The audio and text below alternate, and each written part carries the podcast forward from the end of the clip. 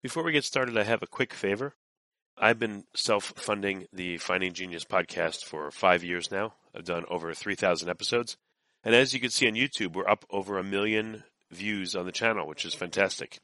The next thing I really want to push on is to get up to 10,000 subscribers. Because once we do, we'll be able to put a donate button and uh, we'll be able to solicit donations uh, to help keep the podcast running and to also get the Finding Genius Foundation moving along.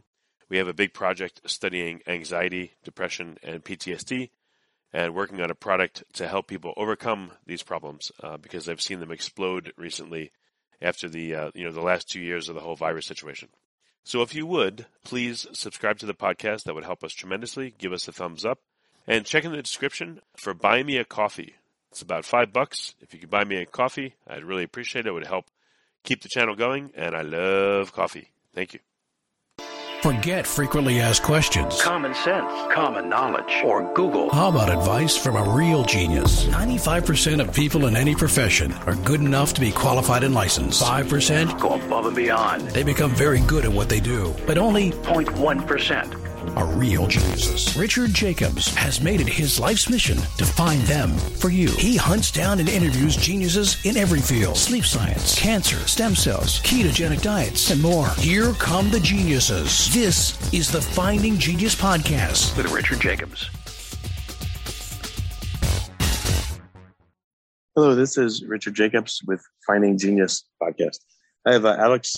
She's the Deputy Director of the Center for Deliberative Democracy at Stanford University.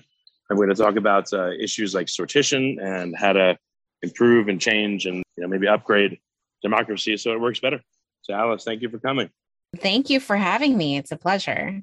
If you would tell me about your work, what what projects are you working on right now? We've got a lot of interesting things happening. So, the last few years with the pandemic, we've actually brought a lot of things online and it just so happened that we have a AI assisted deliberation platform that came to its maturity just in time. And so in the last few years we've been running all of our deliberations online. We did projects in Tokyo and Hong Kong and Chile and Peru and Norway. Next week we are doing a national one in Taiwan and, and they range in topics as well. The next one, one next week in Taiwan is on on climate and reaching net zero.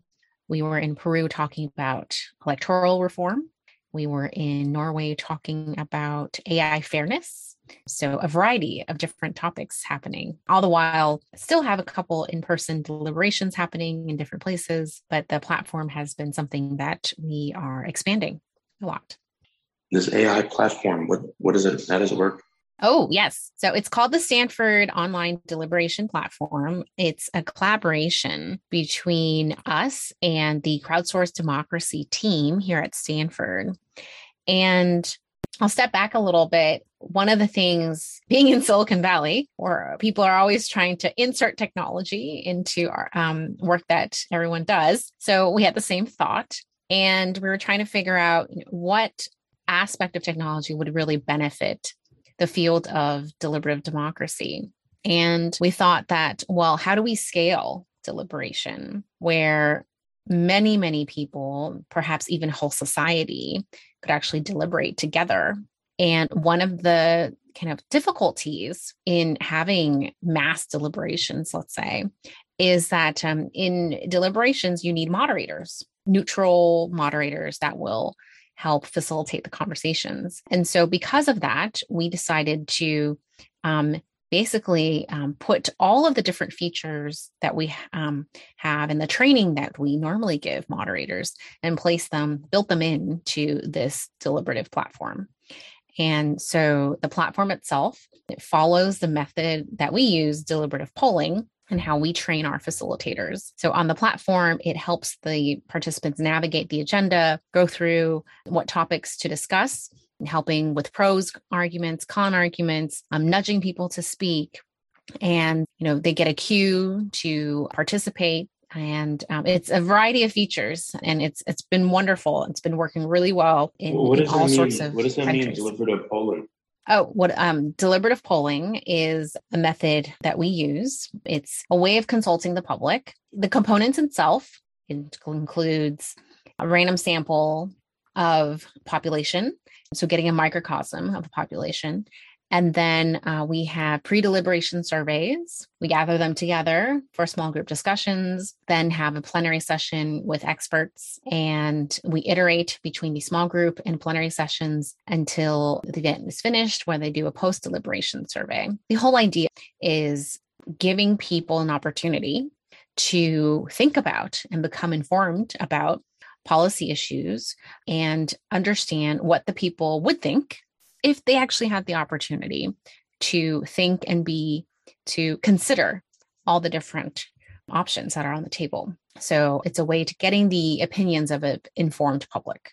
What, what does that mean, though? I don't understand. Like, how are you preparing people to answer an issue besides informing them of, you know, some of the basics of the issue? What, what do you mean? Well, we the reason why it's called deliberative polling is the act of engaging each other in a deliberation. So when people get into a discussion together, it is really weighing the trade offs of these difficult issues. So, for example, if we're talking about immigration, there are pro and con issues on you know any given topic and for one of our projects from America in One Room that we did in 2019 there were proposals such as uh, increasing visas for high skilled workers or increasing number of visas for low skilled workers. So there are arguments on both sides. And when people come together and talk about these proposals, they have to weigh the different sides of the argument. And as they're talking and having these um, difficult discussions, whether it be facts and figures they bring in or personal anecdotes, personal stories, people begin to start understanding what are the intricacies of these different policies and how they affect everyday lives of folks. And so as people discuss, they become informed and they learn. And not only you know the hard facts but they learn about how all of this um, affects not just ourselves but other people around us. And it's a way of really understanding what it means to live in a society so many different kinds of people that you know need different types of policies so the whole purpose of deliberative polling is really to get an informed view of, of public opinion. If you like this podcast, please click the link in the description to subscribe and review us on iTunes. So, okay, what sources are providing the information to people that are supposed to deliberate on an issue? And are the people being randomly chosen and then, you know, given this information to make a decision, or like what's the whole process look like if you're going to work on a given issue from start to finish. Um, are you referring to the participants that come, or um, are you referring to the the, plen- the plenary? So we have a plenary session panel, and then we also had an advisory committee that reviews materials. Um, when, you, to... when you're using the AI system, I guess that's what I wanted to really ask. I'm sorry. What are, what are the benefits and differences in using your AI system you talked about versus how you were doing it before? Ah, I see. Um, well, the one great benefit about using the AI assisted platform is that you you don't need um, human moderators. As as great as in person events are, and as as much as we can train moderators, we are human, and everyone will have their you know slightly different style of engaging with participants. So the difficulty is that there are always differences in how the groups will react to a moderator. Because in theory we would want to you know a, a moderator in group a we, we should be able to kind of take that moderator and put them into another room and those groups would have exactly the same conversation. But unfortunately, with human moderators, that's probably unlikely because you know everyone just kind of conducts it just slightly differently. And then on the other hand, you know as much training as we can do there there are always some moderators that perhaps are not up to par and so those groups experiences may, may not be what we would want them to be so the ai assisted platform really helps us have the consistency and the high quality deliberation that we want across the hundreds of groups that we can do simultaneously on the platform. And because we can have this consistency, that means that we can have essentially unlimited amount of groups on our platform at the same time. And I think at some point we could have millions of people on the platform deliberating. There could be a deliberation day where everyone uh, jumps on the platform has discussions perhaps before they vote or before they engage in some important decision and they can talk to each other all at the same time.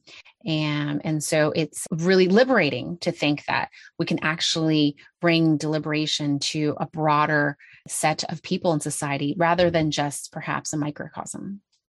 Before we continue i've been personally funding the finding genius podcast for four and a half years now which has led to 2700 plus interviews of clinicians researchers scientists ceos and other amazing people who are working to advance science and improve our lives and our world even though this podcast gets 100,000 plus downloads a month, we need your help to reach hundreds of thousands more worldwide. Please visit findinggeniuspodcast.com and click on support us. We have three levels of membership from 10 to $49 a month, including perks such as the ability to see ahead in our interview calendar and ask questions of upcoming guests, transcripts of podcasts you're interested in, the ability to request specific topics or guests, and more. Visit findinggeniuspodcast.com and click support us today. Now back to the show. So is the is the AI the moderator, or I mean, how does this work? What is the training for the moderators? What makes this different or more efficacious? So we've built the platform. All the design features are based on how we normally train human moderators for the deliberative polling process. And for example, in the deliberative polls that we have in person, people tend to raise their hand and there's a queue to get ready to speak. So on the platform, there's a queue. You request to speak, and as you request to speak, there's the queue that's forms. And then there's an agenda. The platform manages the agenda. So um, each of the topics are timed. And if the group wants to, perhaps if they feel like they're done with agenda number one, they want to move to agenda number two, they can ask the platform to move on and the participants will vote amongst themselves to decide whether they want they want to move on to the next topic just as you would in an in-person deliberation if the group feels like they've talked enough then the moderator would move on to the next topic there is uh, nudging that can be done on the platform where participants that may not have spoken a lot will get nudges from the platform automatically to encourage them to speak. And this aspect, actually, um, there's a greater benefit um, than the in person because in the in person, oftentimes the moderator would have to stop a conversation in order to encourage someone to speak. Whereas in the platform online, we can actually nudge the person individually because the individual sees it on, on their screen only. So we could be nudging multiple people at the same time to encourage them to speak. And then now um, we're playing around with different ways of nudging um, and providing certain arguments like oh can you refer to this argument in your materials and what do you think of that and trying to give nuances to encourage people to speak and what about um, um the, a feature that yeah. would transcribe what's being said and people could scroll back a little bit you know maybe they could use a keyword if they want to weigh in on something and it would jump and find the instances when the keyword or keywords were used and then kind of assemble it all so the person could look and see back in the discussion and then answer more effectively. Yeah, that's very that's a great idea too. We have real-time transcription of the deliberation, so that certainly is possible. Or if you want to identify, oh, it was Bob or Sue that said it, or who who brought up the idea of uh, the purple yeah. this, you know? Yeah. And yeah, I guess the right. system could track that and showcase that again. Mm-hmm. That's exactly right. So, what have you noticed is the difference in the type and quality of discussion and deliberation with your system versus, you know, the way it was done before? Uh, well, interestingly, many people had asked that question, and we were eager to find out, especially because we are now doing so many um, of these deliberations online. And we find that on the, the topic of opinion change, actually we see this really the same amount of opinion change online in these deliberations as we see in person so it, it's quite fascinating we had a deliberation on climate and energy just september of 2021 and we saw massive amounts of change among topics that surrounded whether um, electric vehicles should be the sale of them should be should end by 2035 or support for different types of energy sources increased a lot as well. Um, and the amount of opinion change was very dramatic very similar to events that we've done in person in the past. We also see that people um, form relationships as they have these deliberations over the course of the weekend.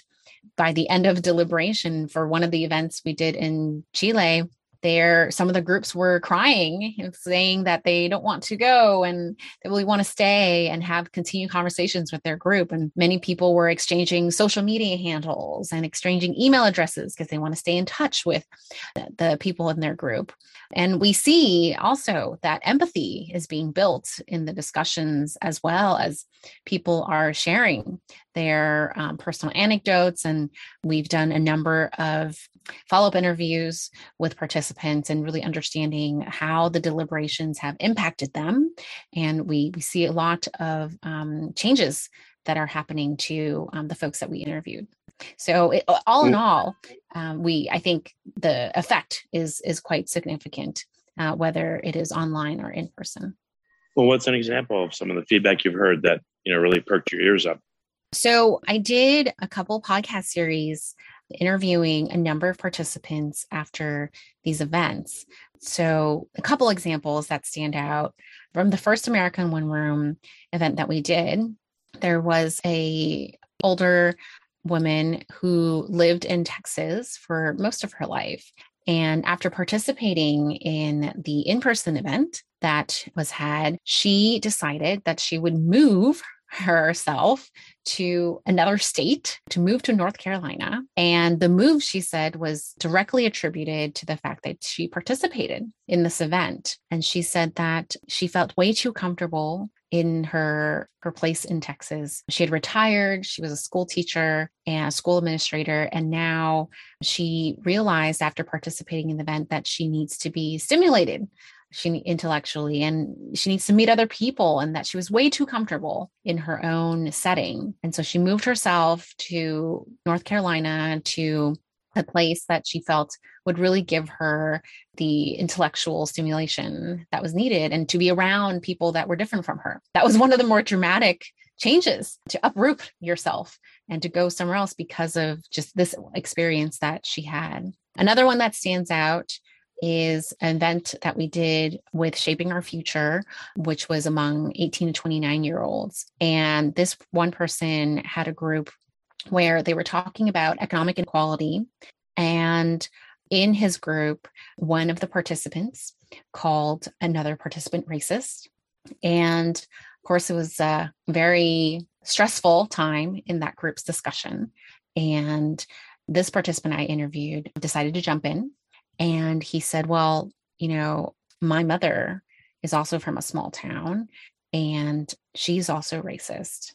But he said he continues to have very open and honest conversations with her and tries to understand what her views are. And so she and he continued and shared examples to say, you know, her his mom is the way she is because she because her town and the experiences she had um, is what makes her life. And so she can't have experiences that she didn't have which you know helped people understand like why certain people have certain opinions. And then after he shared another person jumped in and said well i'm from this small town. I'm not racist. In fact you know she has a lot of friends that are and she has difficulty navigating her daily life because of that. And as the continue, this conversation continued, the person that originally made the comment jumped in and said, Wow, I'm so grateful for everyone sharing so much about this issue.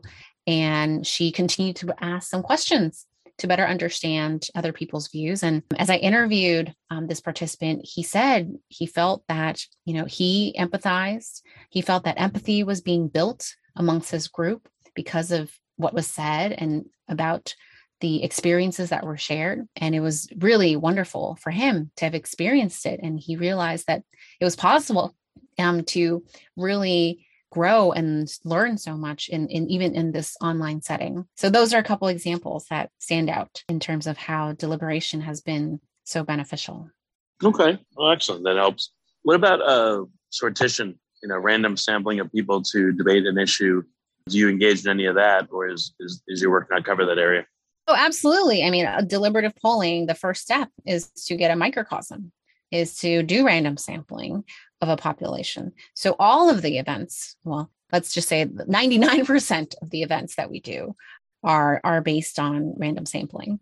How do you and, how, how can it be a microcosm if it's random sampling? Well, you're when you draw a random sample of a population, the idea is to extract a what would be a, a small number of cases that would represent the greater population. Is that not the case? Oh well, I mean, it's it's not purely random, but it's like a directed randomness well, stratified random sampling is used in most real in most real life situations. Uh, stratified random sampling is definitely what is deployed. I, I don't. I can really. I don't know many cases where people are able to use pure random sampling in real life cases. It's it's kind of difficult to do that.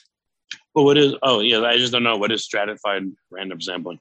Well, stratified random sampling is most um, polling firms, you know, organizations, because you know if you're you know doing a national sample of the united states for example one way to stratify perhaps is um, by states so you would randomly select people from each state so that you would have en- enough people representing each of the states so that's an example of what stratified random sampling would be well, if you want to get a microcosm, then I guess the, the stratified sampling would have to be more directed. You know, you want to get, I guess, men and women. You want to get old people, young people.